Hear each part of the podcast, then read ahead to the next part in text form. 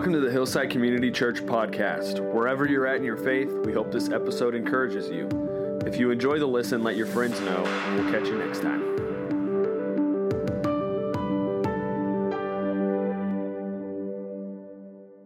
Well, good morning. Good to see you. Good to be back with you.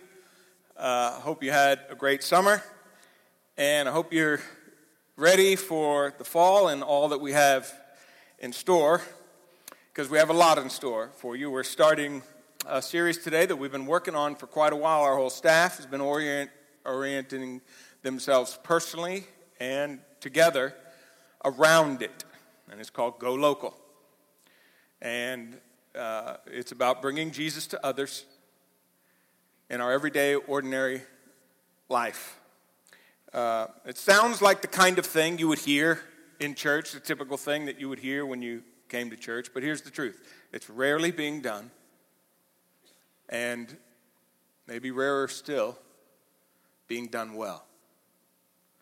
So, we want to spend some time dealing with it. Now, this series is fraught with what I have sort of pictured in my head sort of mud patches.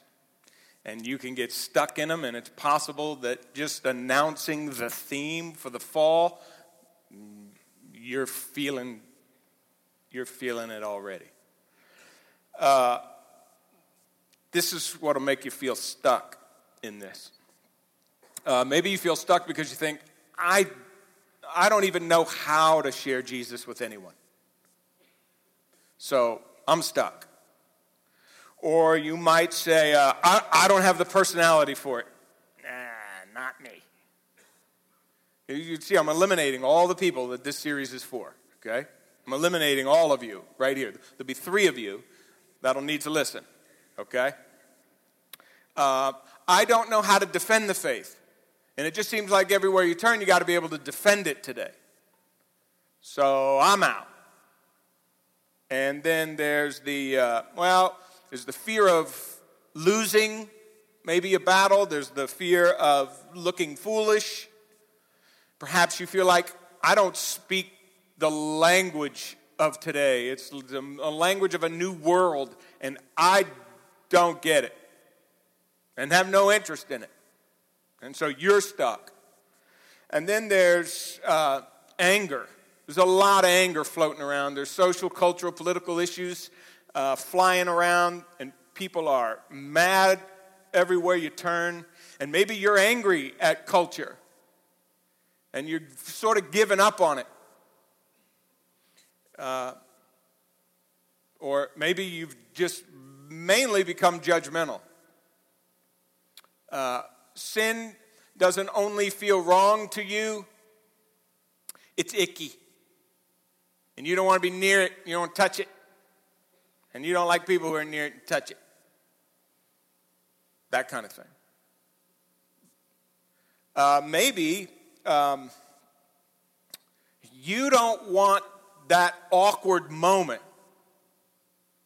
God forbid some conversation starts, something happens, and you get in that awkward moment where some spiritual bridge has to get crossed, and you're like, I don't want that awkward moment.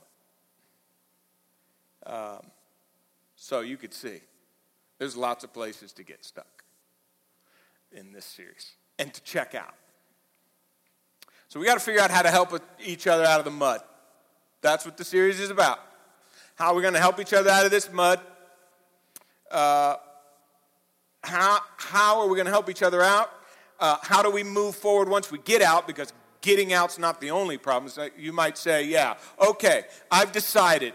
I'm ready for the awkward moment. You might get that far. We pulled you out of the mud. You go, all right, bring on the awkwardness. But then you go, how? What does that look like? Kind of a thing. So we need to ask that. And then we need to ask the question of why. I mean, why should we? Why, why can't we just stay stuck in the mud? And so we need, we need to answer that question too. Uh, so I hope to do that in this series. And I want to just say, as of about six months ago, half a year ago, I, you know, started to wrap my mind around this uh, theme uh, for me personally. And it changed a lot of my uh, daily habits.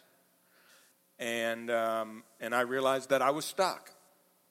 I had gotten stuck along the way in a couple of those places that even the summer studying really revealed them to me. And so, in dealing with it, uh, I've come to learn a few things that I want to share with you in this series to help you get out of it, in case you're stuck in it. Um, and, and, I'm going to just say two things at the beginning that'll prepare you for the series. The first one is this is not going to be a study. I know we all like to study, we, we, we love to take notes, we love to learn. Uh, my first thought was hey, I left here thinking in the summer I would just study the book of Acts and we would learn the book of Acts, and we would sit in here for, you know, 10 or 12 years going through the book of Acts, 28 chapters. And, you know, you would have a lot of notes that you had taken. There would be jokes flying around about how long we've been in the series. All that kind of stuff would happen, but none of us would probably be any more effective at actually doing evangelism and actually caring and, and sharing Christ than we were when we started. And I said, We're not doing that.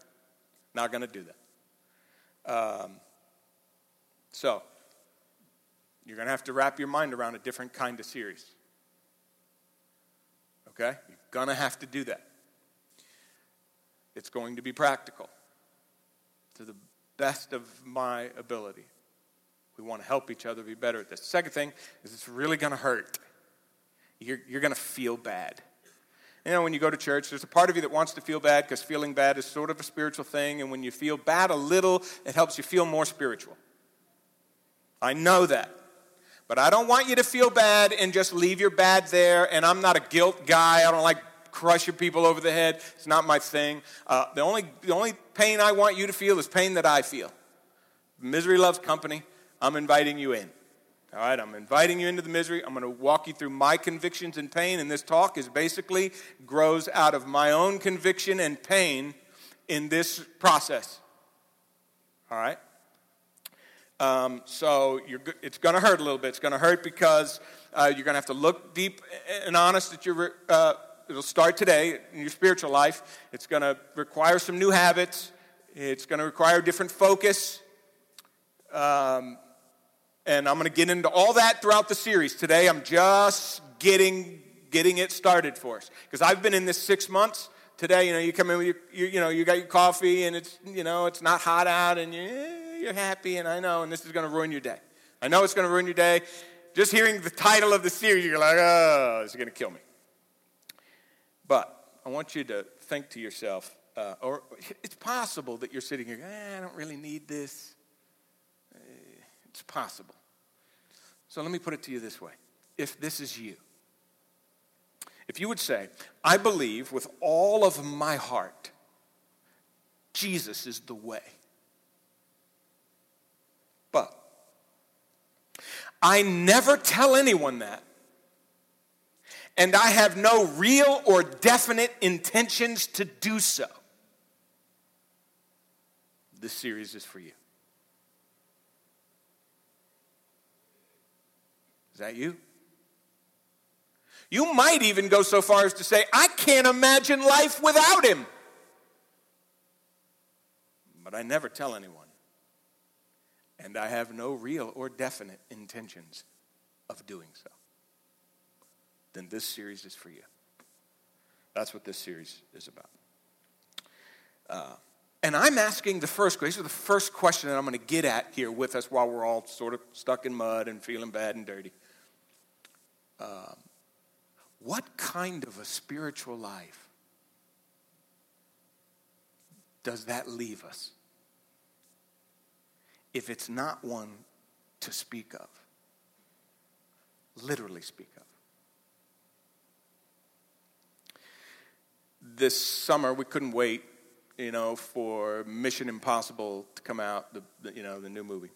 How many of you have not seen Mission Impossible yet? You haven't seen it? Hands go up. Okay, you're, you're starting off spiritually behind, and I'm going to have to catch you up. It's going to be really hard. Wow. Okay.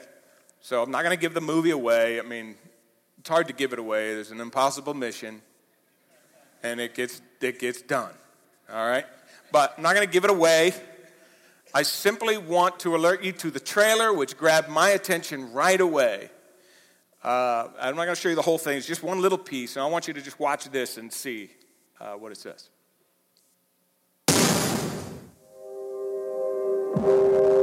Your mission. Should you choose to accept it? I wonder, did you ever choose not to? Just stop right there. Now, if you've, how many of you have already seen the trailer? I mean, you've seen the trailer before, right? It goes all the way through. This evil character has this great voice, and he's so sinister. He just really draws you into this evil and this overwhelming, sort of sinister uh, deal going on. And, and, but I had never, ever asked the question that this guy asks of Ethan Have you ever chosen not to take the mission? That thought has never hit me. When I grew up, I watched Mission Impossible on TV. How many of you did that? You did? That's the old folks in the room. Just look around. They're the old folks in the room. They used to watch Mission Impossible on TV everywhere. I never saw them not take a mission. So when he asked that question, I was like, what is he thinking when he asks that? And then my mind started to say, what would the movie look like if they didn't take the mission? I mean, then right there in that little puff of smoke. I'm done. I'm out. And then I started teasing it out even more. That's how much it gripped me. Was if they went ahead and played the movie, what do you got? You got a uh, you're going to see. Wow, we're going to see a couple of guys and gals get together and they're going to form a really great team. And so they got this really great team, and you're going to see their interaction. And then you're going to see all the cool gadgets that they've created, uh, to, you know, to, to, to do impossible missions. They're going to be cool. And then, um, you know, what do you have after that? You got great training. These guys are gifted. They, they have all kinds of abilities, and you're just going to be enamored with it. That if they ever did a mission, they'd be great at it. And that's what you'd have. Now, think about all of us who have been given a crystal clear mission from our Savior, the one we say that we love with all our hearts, sing about every single week. What kind of spiritual, what are we if we're not about that mission? I think it's a great question. And it forced me to ask some very hard questions about my spiritual life if it doesn't have a mission, a mission point to it. So, Reggie McNeal said Christians are suffering and I just really think he's right. It resonated with me. From severe mission amnesia. They have forgotten really what they're here for. And so after listening to that, I go, yeah, and you might be feeling it right now. The, the, the feeling bad is starting to settle in. Hang in there. Uh, we've got to get to the other side of that. Um, so I want to look, I want to take two snapshots for you. I just want to take two brief snapshots as a way for you to begin considering the kind of spiritual life you're talking about if it has no mission to it. No intention, no real intention of sharing Christ with people. Uh, Isaiah 58 is the first one. And Isaiah 58 is important because in the New Testament, which you and I are very, very much more familiar with, probably, especially in this topic, the image of light, where Jesus literally looks at his people and says, You are the light of the world. The background to that light image is Israel. They were always supposed to be a light to the people around them and never, never, ever got around to it. They ended up being what we would call today spiritual punks. They were always in a mess, always self centered, always veering off track never becoming that light. And on one particular occasion, they're frustrated with God in Isaiah 58. Because they're doing a bunch of religious stuff and he's not responding the way they want him to. So, let me just start by reading just a couple of verses, then we'll look at them together. He says this God tells Isaiah, Go cry aloud to these people and don't hold back. Lift up, lift up your voice like a trumpet and declare to my people where they are wrong.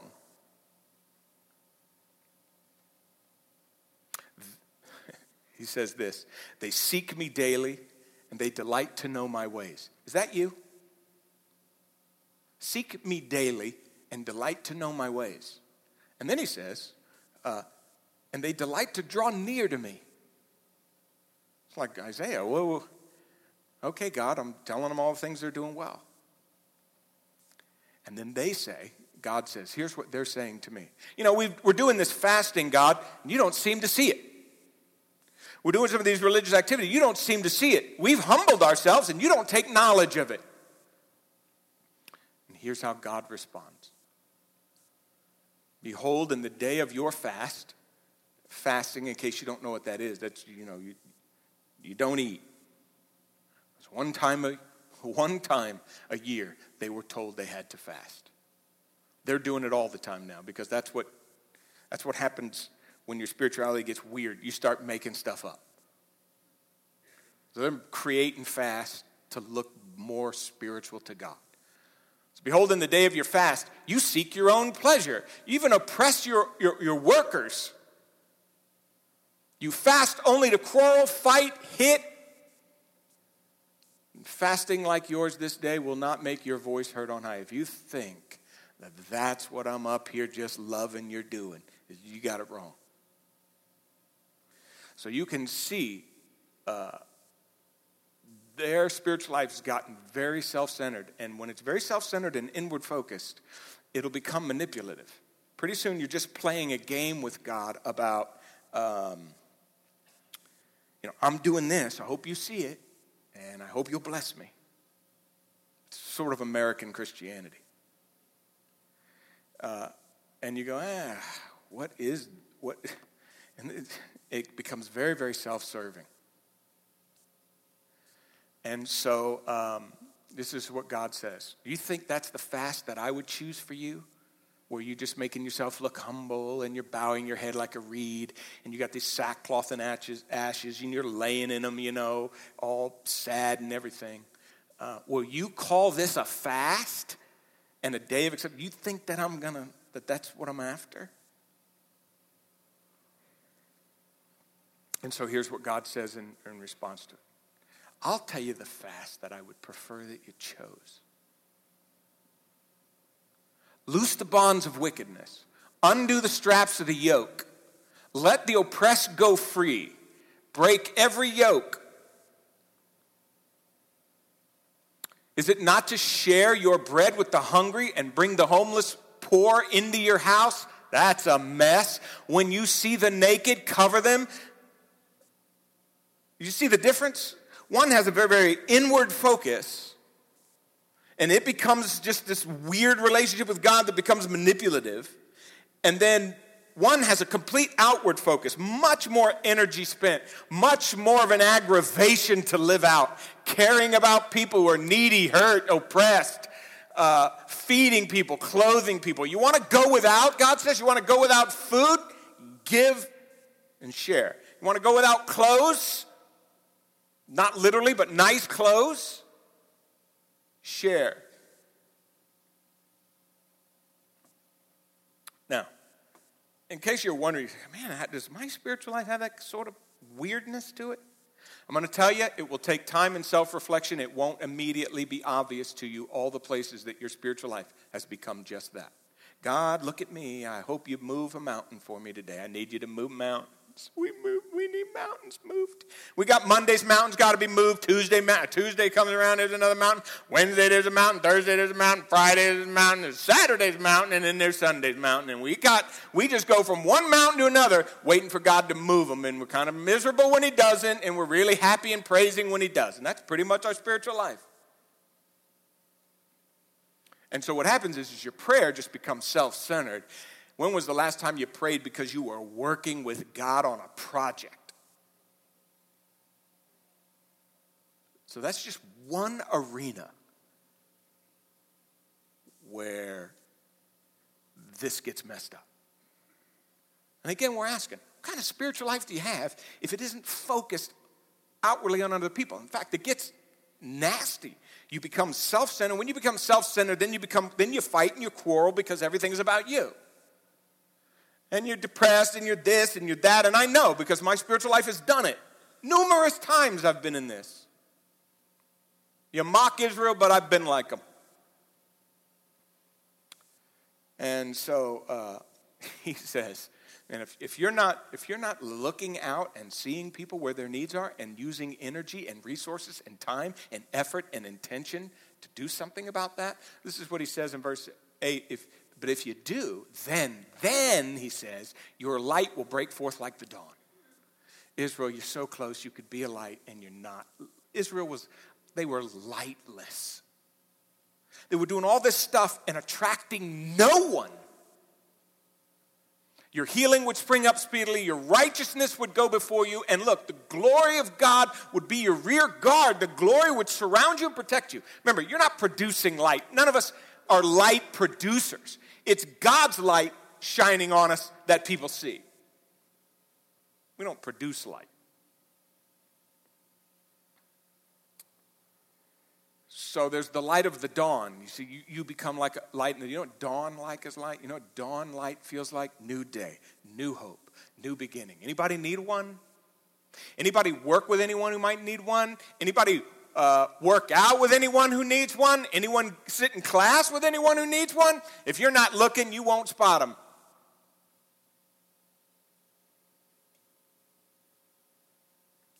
But if you do, you can become like a light in the dawn, new beginning, new hope. Or, like verse 10 says, look what it says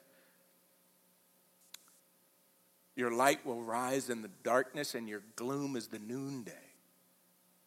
Now there's the kind of light that shines in darkness when you know where people are kind of lost and they can't see and they need direction, need truth, need hope, need something that they couldn't find. And you can become that kind of light too. Not just new hope, new beginning, but, the, but actually show the way kind of light. That's the kind of light that God wanted Israel to have. Show them. They never became that. And here was the key line, and here's the key line, and this is where it's not only going to hurt. If you feel bad, that's one thing. Get over it if you feel bad. Verse 10. This is where it's going to cost you. If you pour yourself out, you see that line right there? It's out. It's got to come out. So, in other words, if your relationship with God is just sort of up and down, if it's just this way, in other words, when you think of the great commandment, if you only love God with all your heart, but you don't love people too, if you don't care about them, you don't try to reach out to them, then something's going to go really awry here. That's why God put the two commands together. You can't just have this piece and not this piece. If you don't have this piece, it just becomes this weird thing. You never become a light to people. Can't have one without the other and have a any kind of a semblance of a healthy spiritual life. Just can't have it. So this is going to become uncomfortable, and this is where you know, of course, if you're going to do all those things, you're going to have to, you have to think about others. You're going to have to. It's going to cost you. You're going to have to. Your calendar and your schedule are going to get messed up. Um, you're going to have to actually strategize more and think more about other people than, than just focus on getting through your day, kind of a thing. Enter people's pain and aggravation. That's kind of what you have to do. And so he's saying here without this outlet, without this self, uh, without this outlet, you're going to get self focused. And Rosaria Butterfield, in her book, very convicting, The Gospel Comes with a House Key it's about opening your home to your neighbors and that kind of thing. And she's very convicting. And she says not to have that people part, it's violent and it's hostile. And I had to sit back and think on that one for a minute. Is it violent and hostile for me to just have this relationship with God, but not this piece? And at the end of the day, you go, yes. I mean, we, we look around at the world and we see evil people doing evil to each other. We sit around, do nothing for anyone. That's violent and hostile too if we don't have that focus. You know, what you're doing is you're just withholding good, and especially the good news. I was very convicted by it. In fact, she goes on to say, Your relationship with God, if it's just this way, it's just going to be hypocritical. Because you'll be judgmental, you don't even think about other people, you've, you've excluded them. And to exclude them is, and now you're cowardly. So, on this, on, on sort of uh, this rail you are uh, hypocritical, and on this one you're just a coward. And then she goes on to say, We have strong words and beliefs. If you have strong words for this culture, and maybe you've thrown them out there on some of these social media things, you have strong words and you have strong beliefs, but you have weak spiritual relationships. She says that's violent. It's hypocritical and it's cowardly. I'm reading that and I am devastated at how many places in my life I'm hypocritical and cowardly.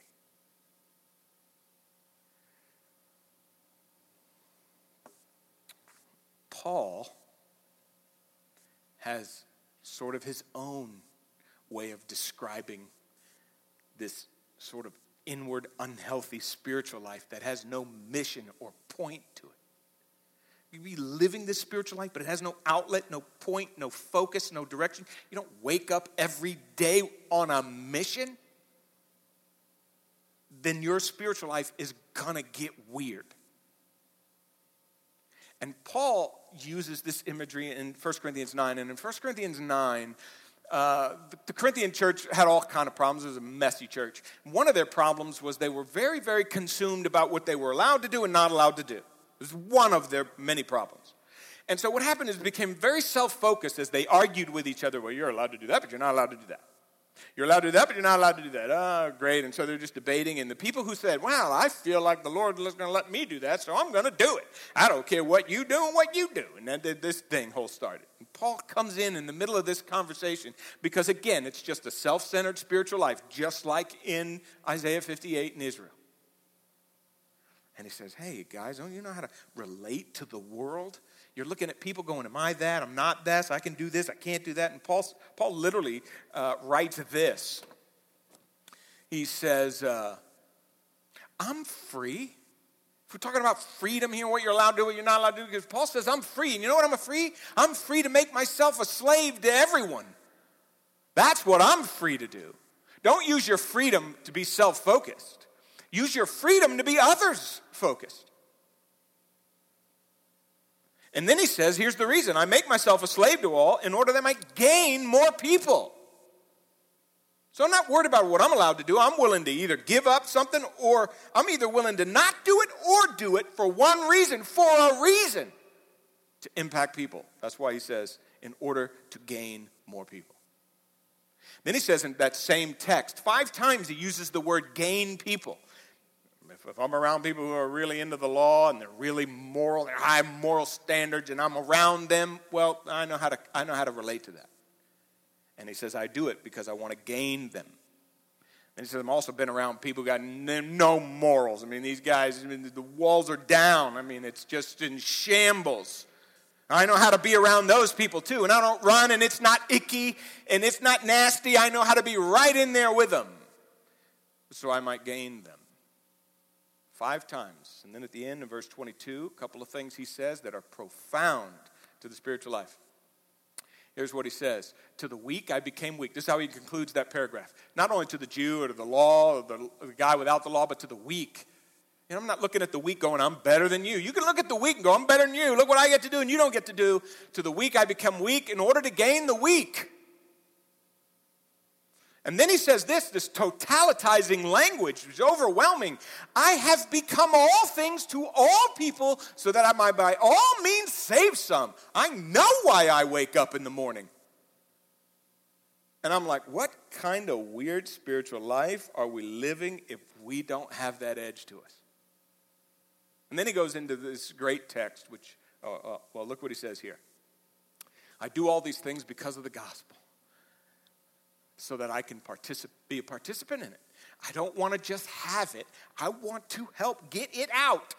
It needs to get out. It has to have an outlet. It can't just be me and God. It has to have an outlet. It's got to go somewhere. And that's going to be costly, but I want to participate in it.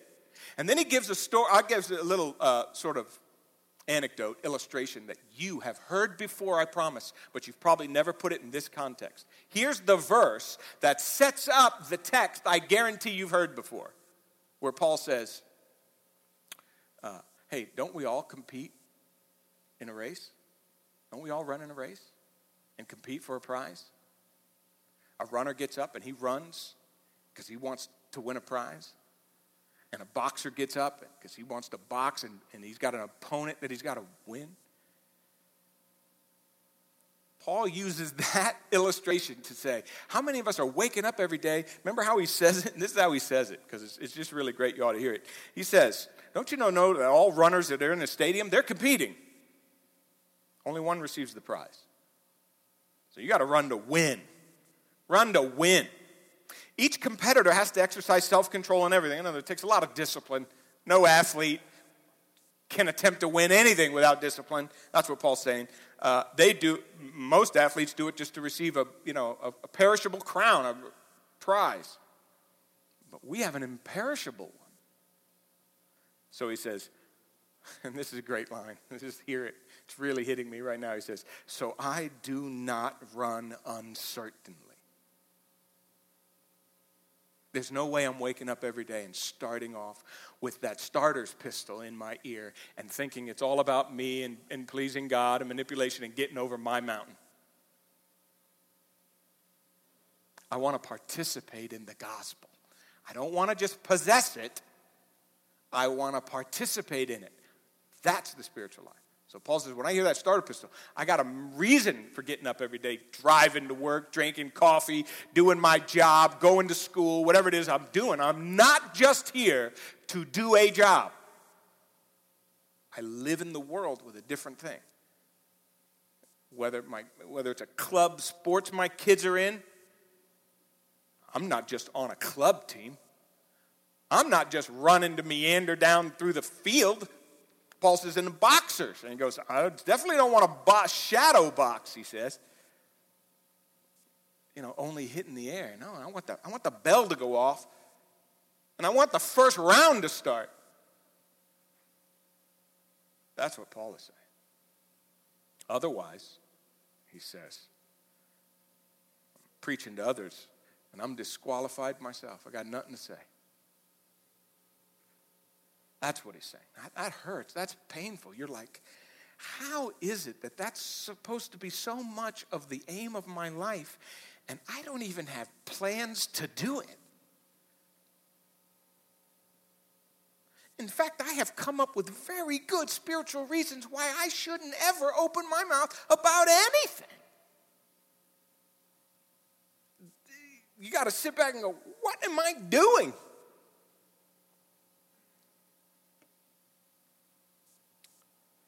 So Paul says, this is how he closed the whole section because it's in chapter 10 where it closes. He says, I don't seek my own benefit. This is so convicting. But the benefit of others so that they may, may have what I have. Be imitators of me as I am of Christ. Here was God's mission for Israel that they never really got. Arise, shine, for your light is come, and the glory of the Lord is risen upon you. For behold, darkness shall cover the earth, and thick darkness the peoples, but the Lord will arise upon you. Listen, when God's going to shine a light, He's going to shine a light through you, and He's not, he's not going to just, He's going to shine a light through you. And His glory will be seen upon you. See, that's the light. It's not, we need to know what does it mean for God's glory to come through us? That's what the rest of the series is about. Nations shall come to your light. There'll be people attracted to the brightness of the hope and the truth that you bear. Is that your life? Is that my life? So, you know, this summer, I'm in, uh, you know, we're in Florida. It's always Shark Week when we're there. So, I mean, I'm always apprehensive about being, you know, a foot and a half in the water. Very, very cautious. And uh, I was reading something this summer. If you, if you saw the movie Jaws, you know the most iconic uh, movie monologue is the one where the captain is on the boat and they're comparing scars. And uh, he says, he, he, he gets into that scary voice and face. And he starts telling literally the, tem- the story of the USS Indianapolis when it went down. And in the, in the testimony, he's, he was one of the men that went down with that ship. So at the end of July, uh, 1945, the USS Indianapolis has just left San Francisco with the atomic bomb on it. They take it all the way to Tinian Island, the Marianas, those islands in there, in the Philippine Sea. So they get it there. And on there, and then they leave Tinian and head to Guam, and so they're out in the Philippine Sea. And Japanese torpedo. With days left in the war, the war's going to end here the first week of August. But a Japanese submarine spots the USS Indianapolis and with two torpedo shots sinks it. The explosion killed roughly 300 men. 1,200 were aboard. Worst U.S. naval catastrophe in you know, military and Navy history. Uh, these men are, you know, 300 of them are dead there, 900 of them are in the water. They're all covered in black oil. Many of them are burnt, uh, skin falling off, devastated. Can't recognize anyone because either they're injured so badly or they're in oil, literally covered and caked in the oil from the ship. And so you had to be up on a person and literally talking to them for a while before you even knew who anyone was. The whites of their eyes is all you could see for most of the five days. And of course, they watch as this big ship tips up and comes goes straight down, and then there's just mayhem in the water. You're 300 miles from land. You are in the deepest, darkest sea, the nightmare of most of us. And the, the, the seas and the winds, and then there, there, there, there are about four or five little deals. Um, um, rafts, some of them, some men. But by the time they're all, they're in six or seven different groups, 900 of them, only 316 survive. By now they're miles, somewhat, almost as 70 miles away from where the ship went down, and they're all separated. And the high swells keep them from seeing each other anyway. And I couldn't wait to get to that part in the book because that's what I read this summer. I've always wanted to read it, and two ladies have come out with a new book on it. And it's so fascinating. Well, I got to the middle section where this thing is happening, and uh, they're describing the story.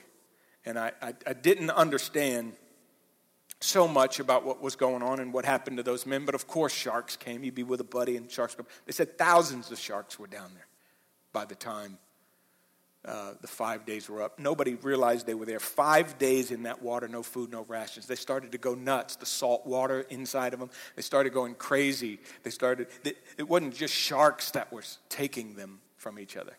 Body parts all over the land over the five days. But they didn't have, uh, but they, because they were going crazy, they were killing each other, not realizing what they were doing, and killing themselves because they didn't know what they were doing. They were going nuts.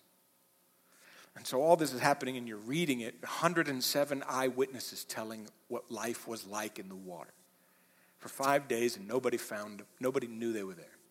It happened to be for a little plane that just happened to be making a little practice run that came out and happened to see an oil slick, followed it, found the first little group of guys. It was 4 or 4.30 in the afternoon, five days later. It's like August 3rd. 1945. This ship's calling it in now. Ships are going to be coming from everywhere, but it's 4:30 in the afternoon. It's about to get dark. Winds are picking up. It's very cold, and it's a mess out there. This plane knows this thing's about to go down. The men are, the, some of the groups of men can see it. Other planes start to come, and all they can do is fly around. One of them decides to land, knowing it'll never take off again, just to get at least 50 guys into something dry. So it does, it never takes off again. And he's radioing everybody, talking to the ships. And the USS Doyle is, is going to be the first ship there, but he's not going to get there till midnight. And now the thing is, how the rest of these 250 guys going to last this last, this horrible night. And if you're on the USS Doyle and you're heading toward those guys, listen to this. Boilers are churning hot. USS Doyle sliced through the sea with the urgency of a bullet. Over the radio, Claytor had, ha- had heard that, that uh, Marks collected more than 50 men and also about the second Dumbo. There's a Dumbo, that's what they called those planes that landed in the water and those guys got on. This meant there were at least 100 men still in the water, and there was more than that. That's all they knew. How many would be lost to the cold or sharks before the first ship got there? So at 10:42 p.m., Claytors issued an order that no man aboard had ever heard before. Turn on the searchlight and point it at the sky. Claytor's officers and sailors were stunned. At night, the crew of a warship made a religion keeping it dark, skulking around under dim red lights, even hiding the orange glimmer of their cigarettes. Some on the bridge were aware of Mark's warning about possible submarines in the area. Allowing any light to escape the ship was like painting her with a bullseye for the enemy. Still, they understood. Doyle was more than an hour away from the survivors, and Claytor wanted the men in the water to see the light, dig deep, and hang on just a little longer. A sailor complied with the skipper's order, and the ship's 24 inch searchlight streamed skyward, piercing the night with a perfect tower of brilliant white. Standing topside, Charles Doyle gazed up at the unprecedented beacon, beacon, and hairs stood up on the back of his neck. Like the rest of the crew, he trusted his captain. He also knew that for the first time in his Navy service, his ship had just become the brightest target in the Pacific. And when Marks, the one who was in the plane with those men, saw Doyle's light on the southern horizon, he decided he had never seen a finer example of American courage. Claytor knew there might be some enemy subs out there. Yet Doyle captain had resolutely trained his searchlight at the sky. The reaction of the, on the plane was electrifying. Look, Mark said to the men crying, who were crying for water and clinging to life. That light they saw was a destroyer on its way. There was water aboard, doctors, rescue coming soon. As he watched, joy and relief washed over their faces. They settled back against the bulkheads, engaged upon that lovely light, now certain of their salvation. Doyle's light had a similar effect on the men in the water. One group had dwindled from 130 to 35, and they had almost given up hope. When they saw the luminous tower, he realized for the first time he was going to make it. Another group of men saw it, and around him it says, fresh fire surged in the men, a sudden burning will to live. In another group, the darkness came, erasing it from the sky, and with it hope. Doyle's searchlight appeared, and Morgan felt chills race up his spine. It was the most beautiful thing he'd ever seen. I remember reading that and thinking about this text and thinking about why God longs so much for us to be a light to the people in the world who are hurting, all of the ones that were listed in Isaiah the people around us every single day. We could be that light that's either a, it shines to give new hope and new beginning, or it just shines to show the way. But there's just no way we can keep hiding that light. Even at risk to ourselves, that light must be shown. Today, we're launching a full out all campaign in this fall to help every single person who knows that deep inside them, but has all kinds of hurdles to get over to get there. We want to help you get to where you're more comfortable and capable of interacting with people in the world and culture that we live with today and bringing Christ to them in unique ways. We've, our staff very, very, put together a very, very quality guide. It's not a study guide. It's important to say that because it's not about study, it's about here's how you do it. It's just about how. It's practical stuff and prayer stuff. Every small group's going to be going through it. All the studies are going to be going through it. I'm encouraging every single one of you to go out into the foyer right now and get one. We're not making any money on it. It's not a money thing. We're losing money on them. We want it in everyone's hands, and we'd love for you to get in a group because here's one of the first things I'll tell you. You'll never get out of that mud by yourself. You need someone to help you out of that mud. And the small groups are all being trained, all these leaders are being trained in order to help people walk through this. No games, no what ifs, no studying the passages, and that's it. What am I going to do this week to shine that light a little bit brighter? And Dave's going to come up right now and he's going to tell you how to do that. Uh, let me pray real fast. Father, every single person in this room probably at some point in this talk has felt bad. Perhaps there's someone in this room who needs that light. I pray, Father, they would see Christ in us. I also pray, Lord, that you'll help every single one of us overcome the hurdles so that we can be who you called us to be. In Jesus' name, amen. Hey, thanks for watching today's message. We hope it encourages you wherever you're at in your faith. If you enjoyed it, let your friends know. We'll catch you next time.